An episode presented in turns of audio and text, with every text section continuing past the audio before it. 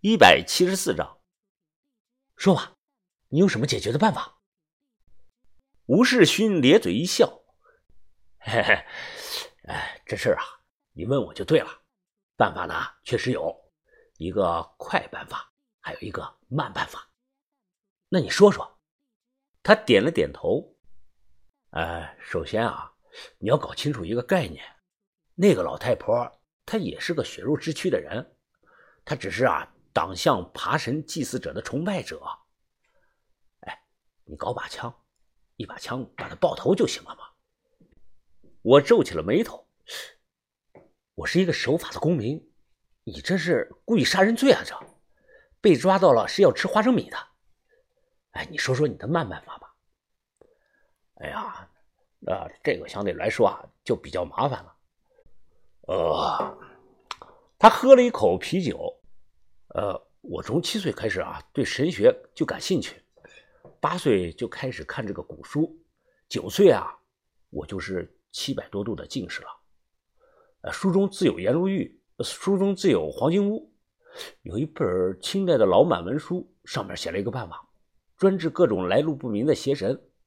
这个办法呀，就是做一件特制的法衣。特制法衣是什么东西啊？这这你就外行了。这个事儿你甭管了，交给我就行。哎，对了啊，我准备把斗爬神这件事写成故事，传到贴吧上。哎，到那个时候咱俩就火了，你知道不？肯定有很多人追着看呢。哎呀，你别写我啊，写你自己就行。哎，这样，我先回去还有事儿，你记得我的电话啊。有需要我帮忙的就跟我说，咱俩现在目标一致。他马上看着我。兄弟啊，现在还真是需要你帮个忙。哎，做对付爬神的特制法衣啊，需要很多名贵的材料。我最近囊中比较羞涩，你你看你要钱多少？他比了两根手指头，又收回去了一根，一万块。哎，兄弟，你信我啊，我绝对不是骗你的钱的骗子啊！啊，行吧，我要是不信你。也就不会和你在这儿聊天了。哎，你等我半个小时。我打车去了最近的银行，回来扔给他一万块钱。哎，你可要全力以赴啊，可不是在闹着玩的。他把钱塞在自己怀里，脸色凝重，点了点头。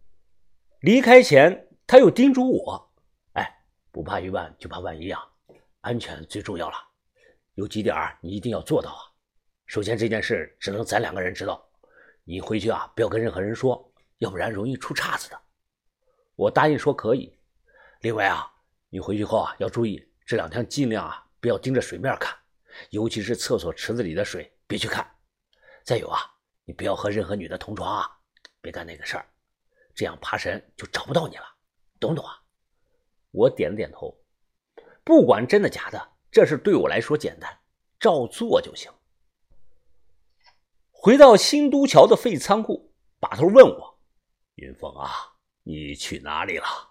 东西都准备的差不多了，最近打算进山？”“哦，呃，昨天在县城里碰到个老朋友，一起吃了个饭。把头啊，我看进山的事儿先缓两天吧，下礼拜再说。”“为何呀？”我指了指门外，“哎，把头，你看，这两天咱得把货卖了吧。”拿到钱以后得分钱，咱们团队可有段时间没分钱了。哦，行，听你的。我说完推门出去了。正值下午，不冷不热的，微风拂面，带来薰衣草的花香。在不远的花田中，突然传来了一阵口琴声。我走过去一看，才看到是大小姐和豆芽仔躺在花田中，两人身下铺着干草。豆芽仔正翘着二郎腿在吹着口琴，大小姐躺着着急的问：“哎，后来呢？后来没有水，豆哥你是怎么走出了腾格里大沙漠的？”豆芽仔放下口琴，咧嘴一笑，露出了一口整齐的白牙：“嘿，男人啊，一定要有那个钢铁般的意志，在那个绝境中啊，有这个永不放弃的精神，对不对啊？啊，当时啊，我一点水也没有了。”因为我妈还在啊，我不能做不孝子啊，所以为了活下去，当时我就靠着喝自己的尿，迎着漫天的黄沙，硬生生的走了有四百多公里呢，才走出了腾格里大沙漠，最终活了下来。大小姐抓住豆芽仔的左手，安慰着他：“哎呀，豆哥，你好坚强啊！你母亲肯定会为你骄傲的。”豆芽仔反手抓住了大小姐的手：“哎呀，那些事儿都过去了，我不想再提起了。哎，来，我告诉你我的 QQ 号，回头咱俩私下联系。”哎，干嘛呢，疯子？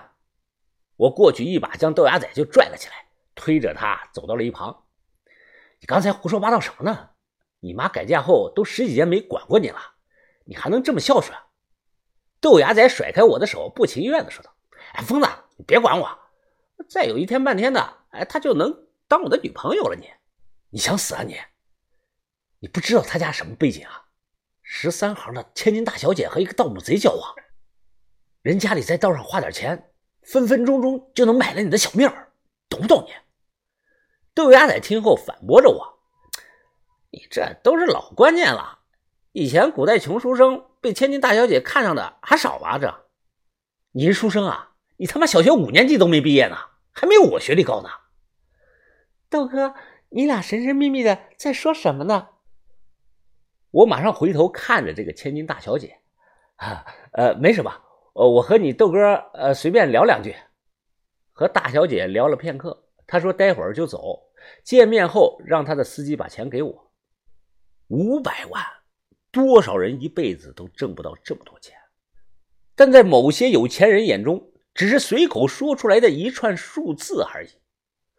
我去年勤勤恳恳奋斗一年，才攒下三百多万，而这些可能只是大小姐一个月的零花钱。傍晚六点多，一行三人到了县城。哎，你司机在哪儿？这怎么看不到车？这豆芽仔扭头来回的张望着。白叔叔说他在奶茶店门口等我的。我说奶茶店还在前头，还有两百多米。到了后，果然一眼看到了那辆气场强大的黄牌迈巴赫。他那个姓白的司机穿了身笔挺的中山装。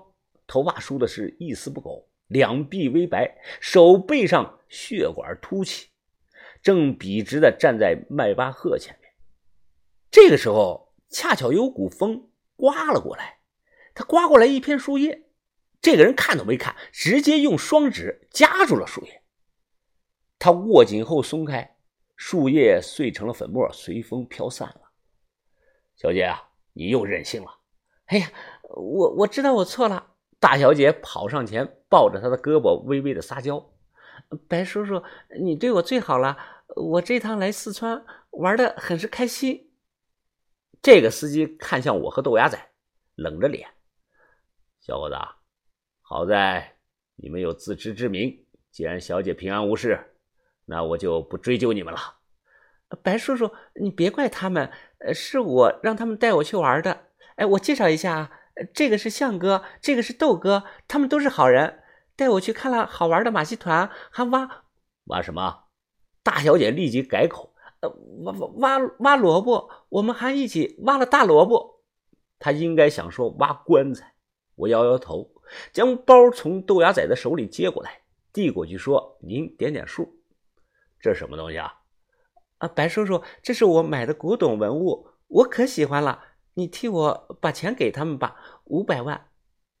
什么五百万？小姐啊，你又买什么了？花了五百万，不能是被骗了吧？他打开包，拿出几件古董看看，脸色变了。看他的表情，我知道他肯定识货。豆芽仔这个时候啊，哎哎，我们不骗人的。呃，这个包里的东西啊，件件都保真的。呃，各各个倒带呀，这个。小姐啊，你上车等一下。二位一步，单独聊一下。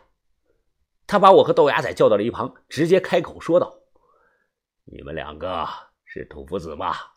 我说不是，豆芽仔也说不是。他皱起了眉头：“我见过的古董不比你们少，什么东西从哪儿出来的，我一眼就能看出来。所以啊，别想骗我。”我耸了耸肩：“呃呃，大哥，随你怎么想吧。你说是就是吧。”不过大小姐发誓说会给我们钱的，你要是不给钱，我就在行里把消息放出去，说广州十三行的谢家说话不算数，看货不给钱。好你个小子，还威胁上我了！五百万不可能，我们谢家虽然有钱，但那钱也不是大风刮来的。我保护了小姐十七年，很了解她。小姐涉世不深，打小就没有什么金钱概念。她喜欢要收你们的古董，这个我不反对。刚才我也大概看了，你们那些东西档次不高不低，总价在一百万出头合适。我给你们一百五十万，你同意的话，马上把钱转给你们。豆芽仔立即不乐意了，哎，就要说话，我抢先一步啊！这样吧，大哥，各退一步，一百八十八。你发我也发，好，可以成交。我们握了握手，看人转身离开，豆芽仔急了：“疯子，你咋回事啊？你你是不是傻了？脑袋让驴踢了？到嘴的肉吃不到了？这，你懂什么懂啊？就算是嘴边的肉，也是鱼肉，带刺的鱼肉啊！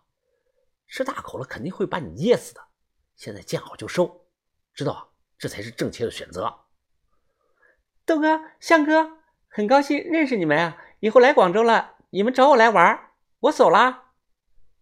车窗放下，大小姐探头出来，挥手向我们告别。豆芽仔笑着挥手说道：“啊，我我加你 QQ 了啊，啊，回头记得通过一下。”就这样，这辆黄牌豪车在周围人的注视下缓缓离开了。走回去了，豆芽仔没走，在低头鼓捣着他的手机。我凑过去看。是一个卡通猫的头像的 QQ 号，给他发来了一个打招呼的笑脸。豆芽仔准备打字回话，我制止了他：“别想了，你和我都是生活在泥里的癞蛤蟆，而他是白天鹅，只是恰巧飞过而已，被我们看到了而已，明白吧？”寒冬将至，有一群大雁排着队正在天上飞。豆芽仔抬头看着，我第一次见他有这样认真的眼神和表情。看了足有五分钟，豆芽仔还是掏出手机，把大小姐的 QQ 给删了。